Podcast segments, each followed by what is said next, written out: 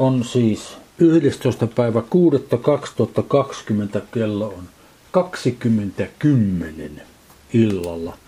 Vaihdoimme perjantai-kokouksen torstaihin, on siis torstai-ilta. Ja aiheena on syitä puhua kielillä numero neljä. Ja tämä erityinen aihe tänään on 23 eri syytä puhua kielillä. Mutta minä aloitan tämän kuitenkin rukouksella. Isä kiitos siitä, meillä on etuoikeus vapaassa maassa tämmöisillä systeemeillä, kun tämä Skype esimerkiksi nyt on, useammasta eri kaupungista yhtä aikaa kokoontua sun sanas ääreen. Kattellaksemme sieltä ja oppiaksemme sieltä asioita, joita sä haluat meidän ymmärtämään. Ja mä kiitän sinua siitä, että sä oot antanut sen pyhängen meille ja että pyhänki avaa meidän ymmärryksemme, että me ymmärrämme nämä asiat ja osaamme käyttää näitä viisaasti sun tahtos mukaan. Jeesuksen Kristuksen nimessä minä näin rukoilen. Siis 23 syytä puhua kielillä. Siis ensimmäisen korittalaiskirjeen luvuissa 12 ja 14 varsinkin selvitetään perusteellisesti pyhähengen ilmenemishyötyjen toiminta ja käyttö. Niitä on yhdeksän kappaletta ja olemme näitä nyt sitten tutkiskelleet tässä tänä keväänä aika paljon. Ja näistä yhdeksästä kielillä puhuminen on luonteeltaan perustava, koska kielillä puhuminen on hengessä rukoilemista. Ja katsotaan sen vuoksi 14. luvun jakeet 14 ja 15 kertauksen vuoksi. Sillä jos minä rukoilen kielellä puhun, niin minun henkeni kyllä rukoilee, mutta ymmärrykseni on hedelmätön. Tämä on ainut paikka kuin raamatussa, jonka minä tiedän, jossa mainitaan kirkkaasti selittäen, mitä se hengessä rukoileminen tai hengellä rukoileminen on. Että se nimittäin on kielellä puhumista. Ja silloin kun me puhumme kielellä, meidän ymmärryksemme on hedelmätön. Se tarkoittaa, että meidän ei tarvitse ymmärryksessämme tehdä mitään. Se jää vapaaksi. Ja syy, minkä takia se jää vapaaksi, että samalla hetkellä sitten Herramme Jeesus Kristus pystyy puhumaan meille sen pyhän kautta, joka meissä asuu. Se on kuinka on tarkoitettu, että tämä toimii. Ja 15. Kuinka siis on? Sitten sanotaan, minun on rukoiltava, mutta semmoista pakkoa, että pitäisi rukoilla, ei ole tässä. Siinä pitäisi olla. Minä rukoilen hengelläni, mutta minä rukoilen myöskin ymmärrykselläni. Minä veisaan kiitosta hengelläni, mutta minä veisaan myöskin ymmärrykselläni. Siis molemmat, rukous sekä ymmärryksessä että hengellä rukoileminen ja veisaaminen, kiitoksen veisaaminen sekä ymmärryksestä hengellä rukoilemalla Molemmat on tärkeitä, yhtä tärkeitä. Yhdessä tilanteessa tehdään yhtä toisessa toista. Mutta nyt, kun minä keskityn tässä nimenomaan kielellä puhumiseen, niin minä katson näitä asioita kielellä puhumisen kannalta. Mutta voitte pitää samalla mielessänne, että näitä samoja asioita voidaan suuressa määrin tehdä myös ymmärryksessä rukoilemalla. Mutta tämä ensimmäinen, kun siinä sanotaan kiellä puhuminen täyttää teidät pyhällä hengellä ja pitää teidät täyteen kapasiteettiin täytettynä. Tämä hengellä täyttyminen, pyhällä hengellä täyttyminen, siihen vaaditaan nimenomaan sitä kiellä puhumista. Kiellä puhuminen on, joka toteuttaa sen. Ymmärryksen rukeoleminen ei auta siinä niin paljon ainoastaan semmoisessa tapauksessa, jos joku on uudesti syntynyt uskova kristitty, joka ei kerta kaikkia ymmärrä, kuinka kielellä puhutaan, ei tiedä siitä mitään, ei ole oppinut, ei ole kuullut, niin Jumala sitten vanhatestamentiselle tavalla toimii hänen kanssaan ja täyttää hänet hengellä tarvittaessa. Mutta ensisijainen keino, mikä Jumala on nykyaikana järjestänyt ihmisille pyhällä hengellä täyttymiseksi, on kielillä puhuminen ja kerrotaan tämä apostolien tekojen tosuja neljä. Ja he tulivat kaikki pyöllä hengellä täytyyksi alkoivat puhua muilla kielillä sen mukaan, mitä henki heille puhuttavaksi antoi. Siis he itse puhuivat, mitä pyhänki antoi heille puhuttavaksi. Se, mitä he puhuivat, tuli pyhästä hengestä, eivätkä he ymmärtäneet edes sitä itse. Sitten viidessä luvussa sanotaan ja 18. Älkää juopuko viinistä, sillä siitä tulee irstasmeno, vaan täyttykää hengellä – puhuen keskenänne psalmeilla ja kiitosvilisillä ja hengellisellä laululla veisaten ja laulaen sydämessänne Herralle. Kiittäen aina Jumalaa ja Isää kaikesta meidän Herramme Jeesuksen Kristuksen nimessä. Siis, ylistykseen kuuluu kiellä puhuminen. Ja meidän henkilökohtaisessa rukouselämässämme se kiellä puhuminen on erittäin tärkeä. Ja te voitte, kuten tuossa äsken todettiin, niin myös laulaa kiellä puhumaan. Elipätkin tekee sitä paljon. Laulaa ja Jumala antaa hänelle melodiat ja sitten hän puhuu kielellä. Nyt sitten on semmoinen tosiasia, mikä liittyy tähän hengellä täyttymiseen, että kun te parannatte ihmisiä, lähtee teistä voimaa. Kun se voima on lähtenyt, se pitää tulla sisälle meille uudestaan. Sen takia kiellä puhuen me täytämme itsemme taas sillä pyhän voimalla. Markuksen evankeliumissa 5. luku ja 29 siellä sanotaan. Ja heti tässä on nyt kertomus siitä verenjuoksua sairastaneesta naista, joka oli 12 vuotta sairastanut. Hän oli mennyt Jeesuksen tykö koskettanut hänen vaippansa helmaa ja sanonut mielessä, että kun mä tota saan koskettaa, niin mä tuun terveeksi. Hän tuli terveeksi. Ja se 29 sanotaan, ja heti hänen verensä lähde kuivui ja hän tunsi ruumissansa, että oli parantunut vaivastaan. Ja heti kun Jeesus itsessään tunsi, että voima oli hänestä lähtenyt, kääntyi hän väkiykkössä ja sanoi, kuka koski minun vaatteisini. Siis, kun te parannatte ihmisiä Jumalan pyhän voimalla, teistä lähtee voimaa. Ja teidän täytyy palauttaa se voima takaisin sitten samana iltana tai seuraavana päivänä kiellä puhumalla. Sitten kiellä puhuminen on Jeesuksen tunnustamista Herraksi. Roomalaiskirja 10. luvussa 90 kerrotaan, että meidän olisi tunnustettava Jeesus Herraksi, jos me haluamme pelastua, jos me haluamme tulla pelastetuksi. Mutta Tämä Jeesuksen tunnustaminen Herraksi itse asiassa on hengellinen asia. Me voimme sanoa sydämessämme, mielessämme Jeesus Herra, mutta Jumala todella tahtoo, että me sitä varten myös puhuisimme kielillä. Ensimmäisen korintolaskirjan 12. luvun jakeesta yksi lähdetään lukemaan. Mutta mitä hengellisiin lahjoihin, sitä ei ole muuten tekstissä, tulee, niin en tahdon veli pitää teitä niistä tietämättöminä. Te tiedätte, että kun olitte pakanut, että vietiin mykki epäjumalle luo miten vain tahdottiin. Sen tähden minä teen teille tiettäväksi, ettei kukaan, joka puhuu Jumalan hengessä, sano, Jeesus olkoon kirjoittu, ja ettei kukaan voi sanoa, todella voi sanoa, että Jeesus olkoon Herra paitsi pyhässä hengessä. Sen takia, kun tässä luvussa ja 14. luvussa tästä puhutaan, niin tämäkin tässä on mainittu. Nyt luetaan, mitä mä tästä kirjoitin. Kun jotakin meni huonosti, oli heillä näillä pakanoilla Korintossa tapana kääntyä epäjumalassa temppelin tai kuvan puoleen, joka oli yleensä rakennettu jonkin kukkulan tai vuoren laille, ja kirota Jumalaansa. He kuulivat uskovien puhuvan kielellä ja he ajattelivat näiden kirjoavan Jeesusta. Siksi Paavali selvitti tämä heille. Ei suinkaan, ei ne, ei ne kirjoa Jeesusta, kun ne puhuu kielellä, jota ne ei ymmärtänyt. Kiellä puhuminen on pyhässä hengessä puhumista, se toimii myös osoituksena Herralle siitä, että me olemme halukkaat tekemään, mitä hän ohjaa meitä tekemään. Sen asemasta, että me hokisimme Jeesus Herra, Jeesus Herra koko päivän, me voimme puhua kieliä ja kysyä häneltä, mitä hän haluaa meidän tekemään. Sitten hän kertoo meille ja me teimme sen. Tämä on kuinka oli tämä tarkoitettu toimivaksi.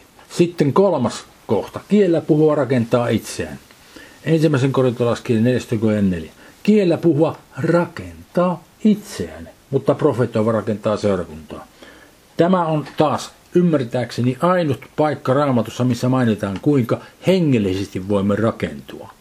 Siis kun se kiellä puhuminen on hengessä puhumista, niin se rakentaa meitä nimenomaan siinä hengessä. Ja jos haluamme tietää millä tavoin, niin sitä meidän suhdettamme siihen henkeen, että me juohevammin, yhä juohevammin ja juohevammin saamme Jeesukselta, Kristukselta sen, mitä hän haluaa meille antaa hengellisesti.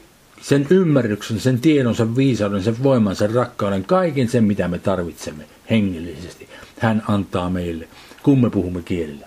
Neljäs kohta. Sisällisen ihmisen puolesta voimassa vahvistumista, siis kielellä puhuminen, on. Efesolaskirjan 3. ja 16.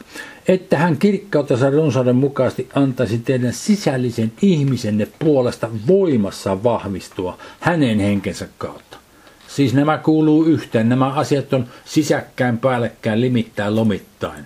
Näitä oli siis 23 kappaletta minulla tässä listassa.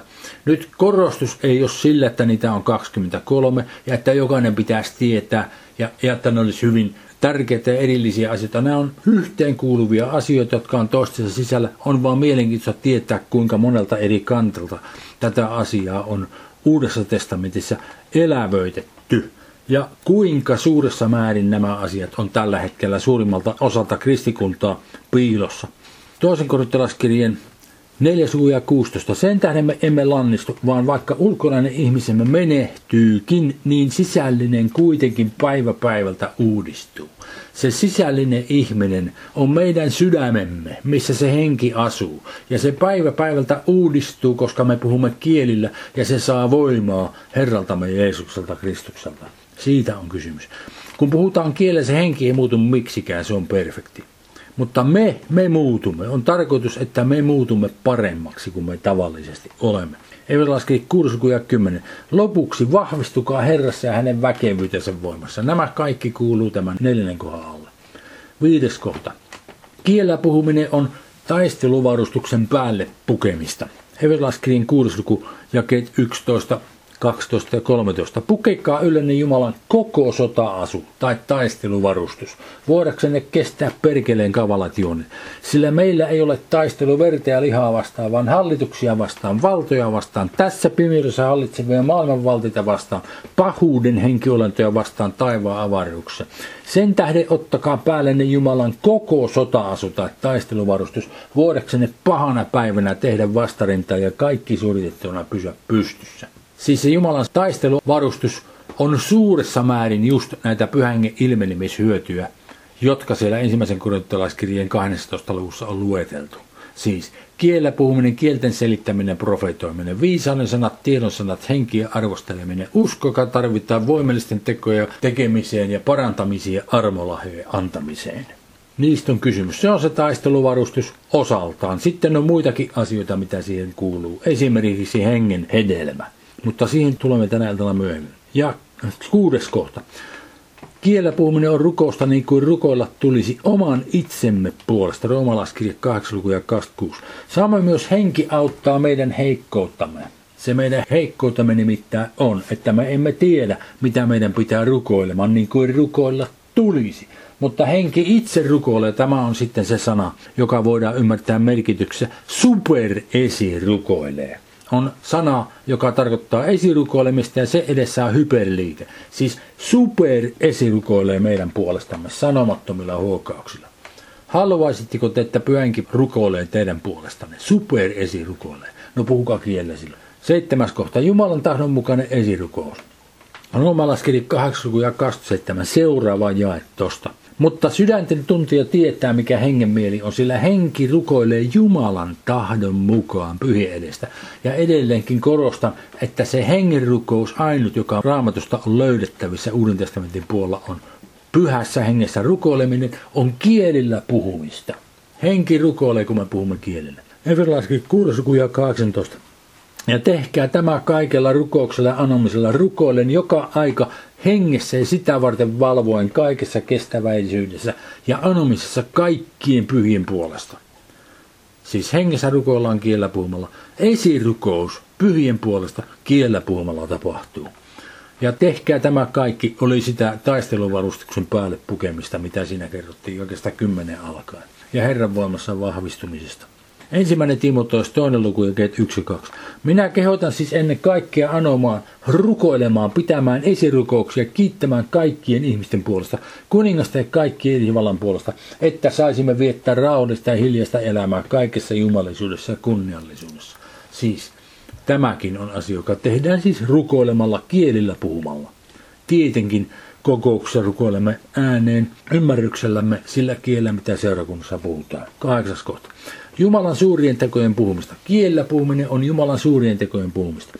Kreetalaiset ja arabialaiset me kuulemme kukin heidän puhuvan omalla kielellämme Jumalan suuria tekoja. Tämä on siis apostolien tekojen toisen luvun kertomuksessa, kun he ensimmäisen kerran puhuivat kielellä. Sinne tuli 14 eri maasta tai paikasta ihmisiä, jotka itse puhuivat 14 eri kieltä äidinkielenä. He kuulivat näiden opetuslasten puhuvan kielellä ja ymmärsivät, mitä he sanovat. Se oli sen helluntain ihme. Sitten kiellä puhuminen Jumalan ylistämistä. Apostolien tekojen 10. luku. Tämä on keskellä sitä kertomusta, kun Pietari oli Korneliuksen luona, Korneliuksen kutsuttua hänet sinne. Ja kesä 44 sanotaan, kun Pietari vielä näitä puhui, tuli pyhänkin kaikkien päälle, jotka puheen kuulivat. Ja kaikki ne uskovaiset, jotka olivat ympärileikatut ja olivat tulleet Pietarin mukana, hämmästyivät sitä, että pyhängen lahja vuodatettiin pakanoihinkin, sillä he kuulivat heidän puhuvan kielellä ja ylistävän Jumalaa. Kielellä puhuminen on Jumalan ylistämistä. Jos olette tulleet niin kiitollisille tulle jonakin päivänä, että haluaisitte ylistää Jumalaa, niin tehkää se myös kielellä puhumalla. Silloin Pietari vastasi, että eikö näitä voisi katsoa vedelläkin, kun kertaa puheenjohtajavat. No niin, en tiedä kastoiko ne. Ensimmäinen korintolaiskirja 14 ja 16. Sillä jos ylistät Jumalaa hengessä, tässä nyt puhutaan sille, joka puhuu kielellä, kuinka oppimattoman paikalla istuva saattaa sanoa aamen sinun kiitoksesi? Eihän hän ymmärrä, mitä sanot. Yleisesti ottaa on niin, että kukaan muukaan juuri sitä kielellä puhumista ymmärrä. Mutta varsinkaan se, joka kielellä puhuu, ei itse ymmärrä. Sitten se on myös hyvin kiittämistä. Seuraavassa jälkeen sanotaan, sinä kyllä kiität hyvin, mutta toinen ei sitä rakennu. 11 kohta, lepo sielulle. 14. luku ja 21 ensimmäisessä korintolaiskirjassa. Laissa on kirjoitettuna vieraskielisten kautta ja muukalaisten huulla. Minä olen puhua tälle kansalle, eivätkä he sittenkään minua kuulla, sanoo Herra. Samassa paikassa luen sen pikkusen laajennettuna, lainattuna Jesaajasta, sillä sanotaan, keitä hän tuokin luulee taitoon neuvansa, keitä saarella opettavansa, olemmeko me vasta maidolla vieroitettuja, äidin rinnolta otettuja. Käsky käskyn päälle, käsky käskyn päälle, läksy läksyn päälle, läksy läksyn päälle. Milloin siellä, milloin täällä. Niin, tai sillä sopertavin huulin ja vieraalla kiellä hän on puhua tälle kansalle. Hän, joka on sanonut heille, tässä on lepo. Antakaa väsyneenne levätä, tässä on levähdyspaikka. Mutta he eivät tahtoneet kuulla. Siis Jeesajasta asti tulee meille ymmärrys siitä, että kiellä puhumisen mukana tulee lepoa. Sitä puhutaan psalmissa 23 ja hebrealaiskirjeen kolmannessa luvussa myös, jos haluatte katsoa joskus. Numero 12. Kiellä puhuva puhuu salaisuuksia hengessä. Ensimmäinen korintolaiskirja 2. Sillä kiellä puhuva ei puhu ihmisille, vaan Jumalalle. Ei häntä näet kukaan ymmärrä, sillä hän puhuu salaisuuksia hengessä. Se on salaisuuksien puhumista hengessä. Siis nämä ylistäminen, kiittäminen, Jumalan suurten puhuminen, salaisuuksien puhuminen hengessä, kaikki nämä kuuluu yhteen, on samantyyppisiä asioita. Muuten siis minä kyllä järjestin nämä uudestaan. Meillä oli aikaisemmin 18 kappaletta syksyllä näitä. Mä kävin kaikki läpi ja järjestin nämä uudestaan ja pistin ensimmäiseksi, ensimmäiset viisi on mun mielestä ne kaikkein tärkeimmät, jotka on syytä muistaa kunnolla tietää, että ne on olemassa. Tärkeintä nämä kaikki on, minä sitä sanon, mutta tuota, ne on, joidenka osakohtia nämä muut ehkä sitten enemmän on. 13 kohta. Kuolevaisen ruumiin eläväksi tekemistä, roomalaiskirja 8 ja 11.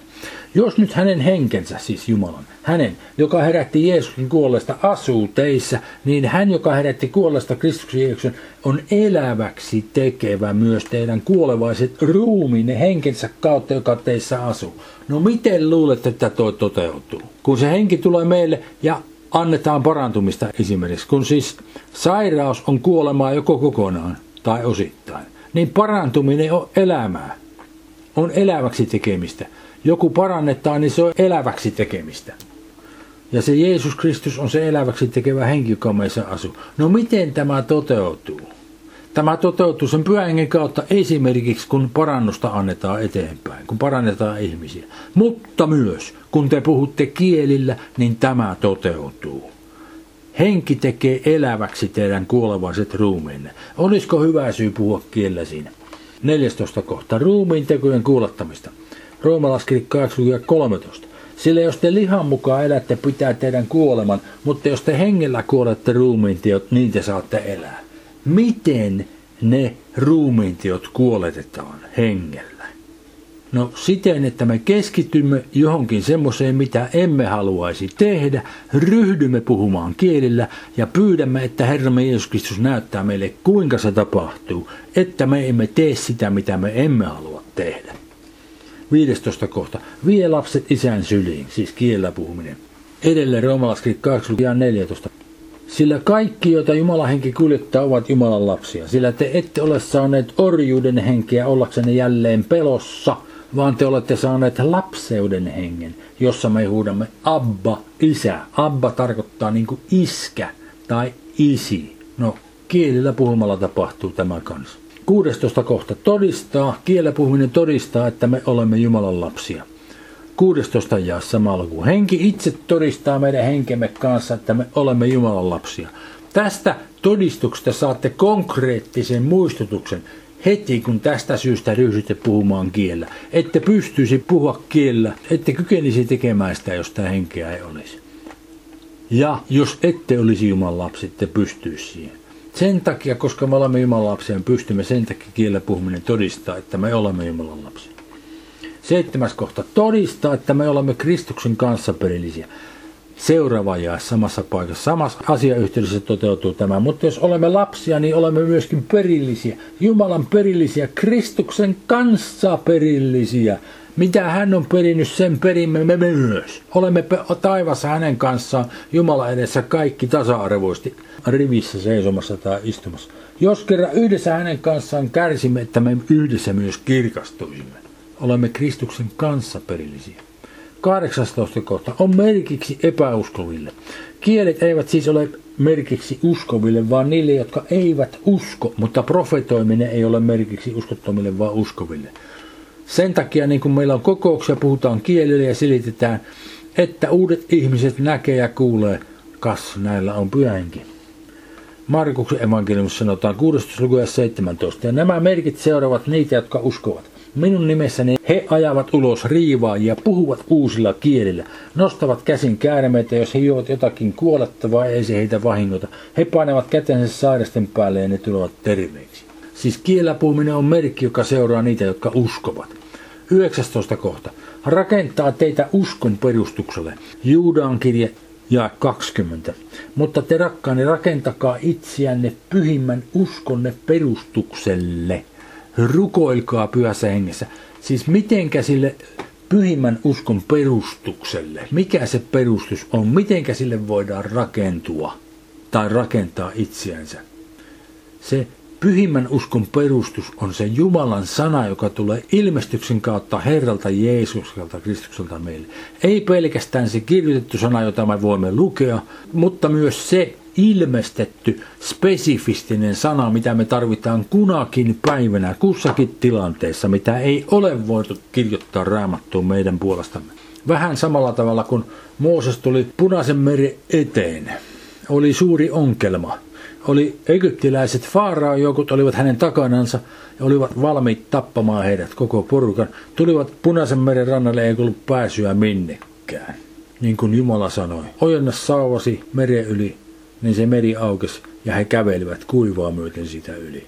Niin se mitä hän teki, että hän uskoi sen mitä hän kuuli, se perustuu siihen sanaan, minkä hän kuuli Jumalalta. Hän ei voinut mennä toisen Mooseksen kirjan 16 lukuun, ja lukea sieltä, mitä pitäisi tehdä.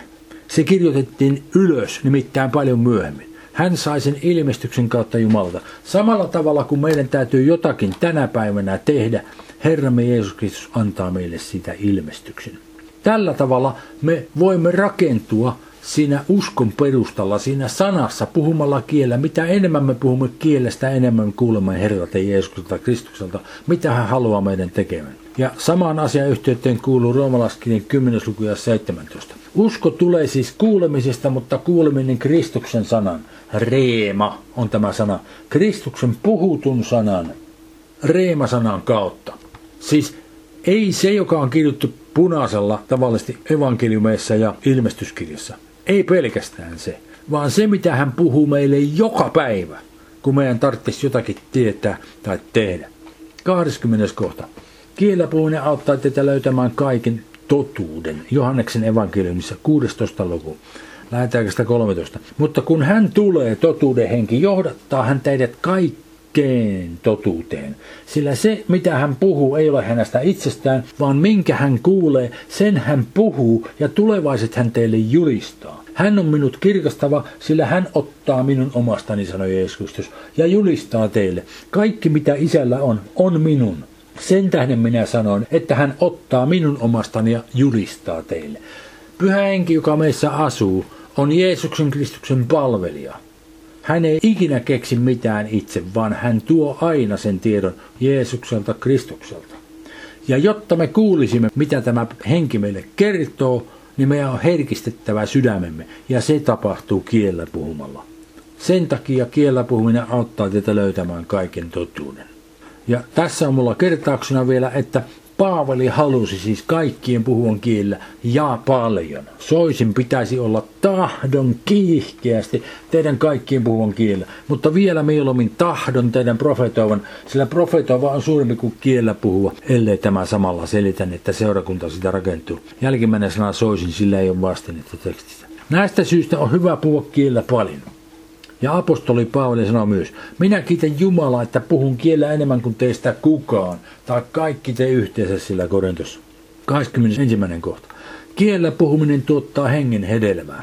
Kalattalaskirjan 5. ja 22, Mutta hengen hedelmä on rakkaus. Minä siis haluaisin korostaa, että tässä sanotaan, että se on hengen hedelmä. Tässä ei sanota, että se on meidän ruumiimme hedelmä tai meidän sielumme hedelmä, vaan tämä on hengen hedelmä.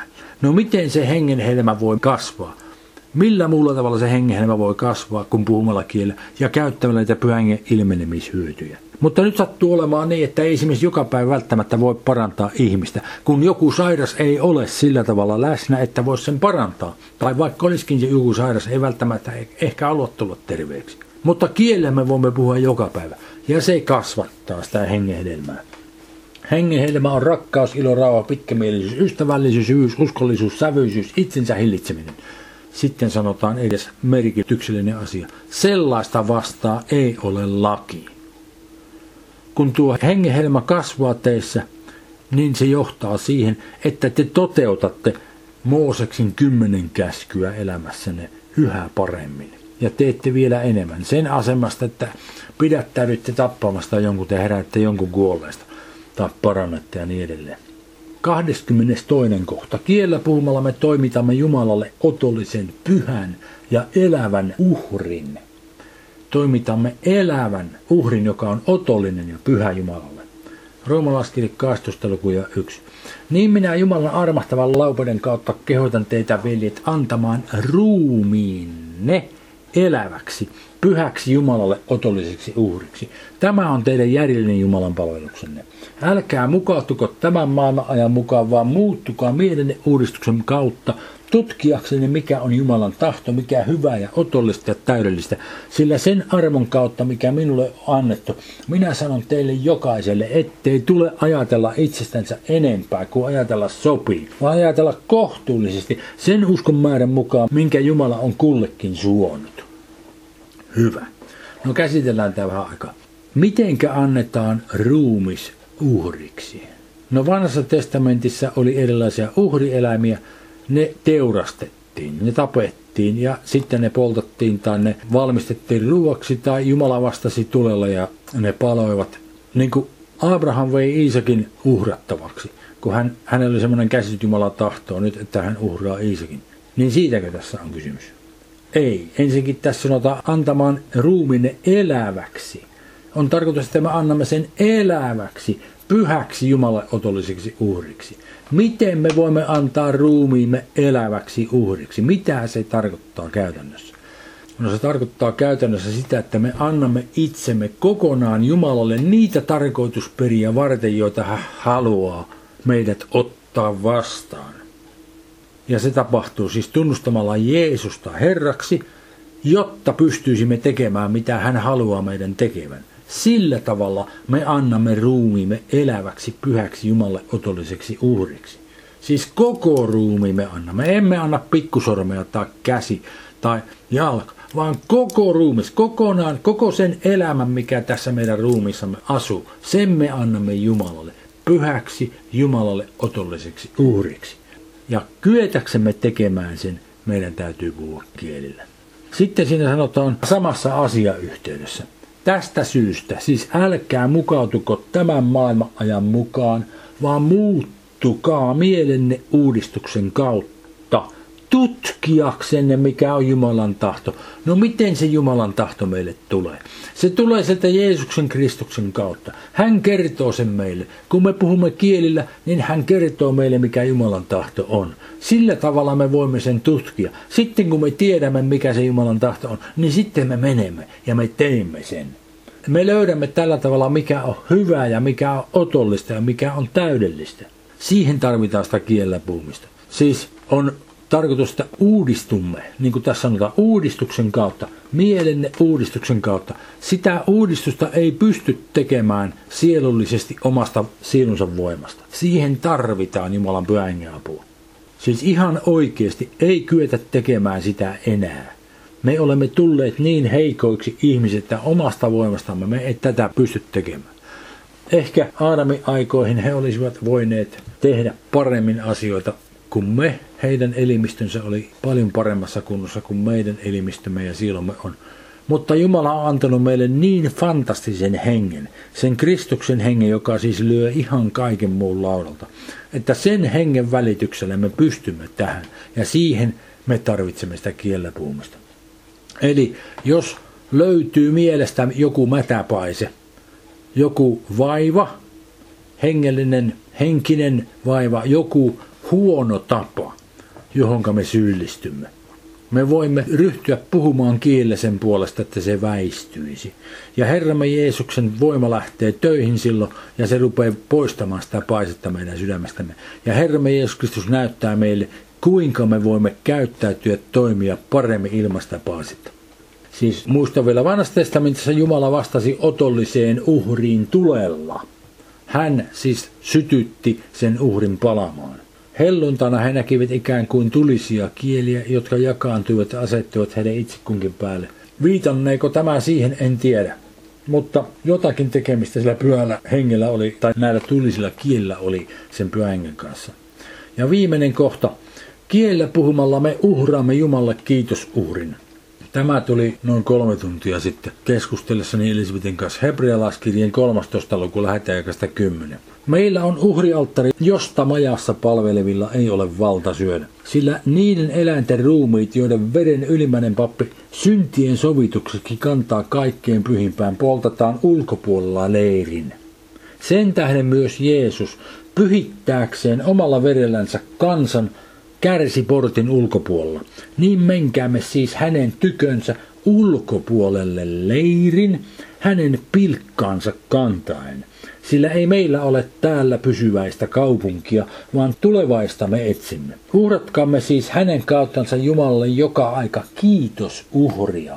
Se on niiden huulten hedelmää, jotka hänen nimeänsä ylistävät. Mutta älkää unohtako tehdä hyvää ja jakaa omastanne, sillä sen kaltaisiin uhreihin Jumala mielistyy. Mutta tuossa jakeessa 15, kun sanotaan, uhratkaamme siis hänen kauttansa Jumala joka aika kiitos uhria. Se on niiden huulten hedelmää, jotka hänen nimeänsä ylistävät. Miten hänen nimeänsä ylistetään? Okei, me voimme ylistää hänen nimeänsä ylistyslauluissa, mutta nimenomaan me voimme ylistää hänen nimeänsä kiellä puhumalla. Siis kiellä puhuminen vastaa niitä uhreja ja antoja, mitä ne antoivat vanhassa testamentissa. Niitä meidän ei enää tarvitse tehdä. Sen asemasta me voimme puhua kielillä, ylistääksemme Jumalaa. Hyvä. Olen nyt käynyt tämän listan läpi. Elisabeth, otatko tästä eteenpäin?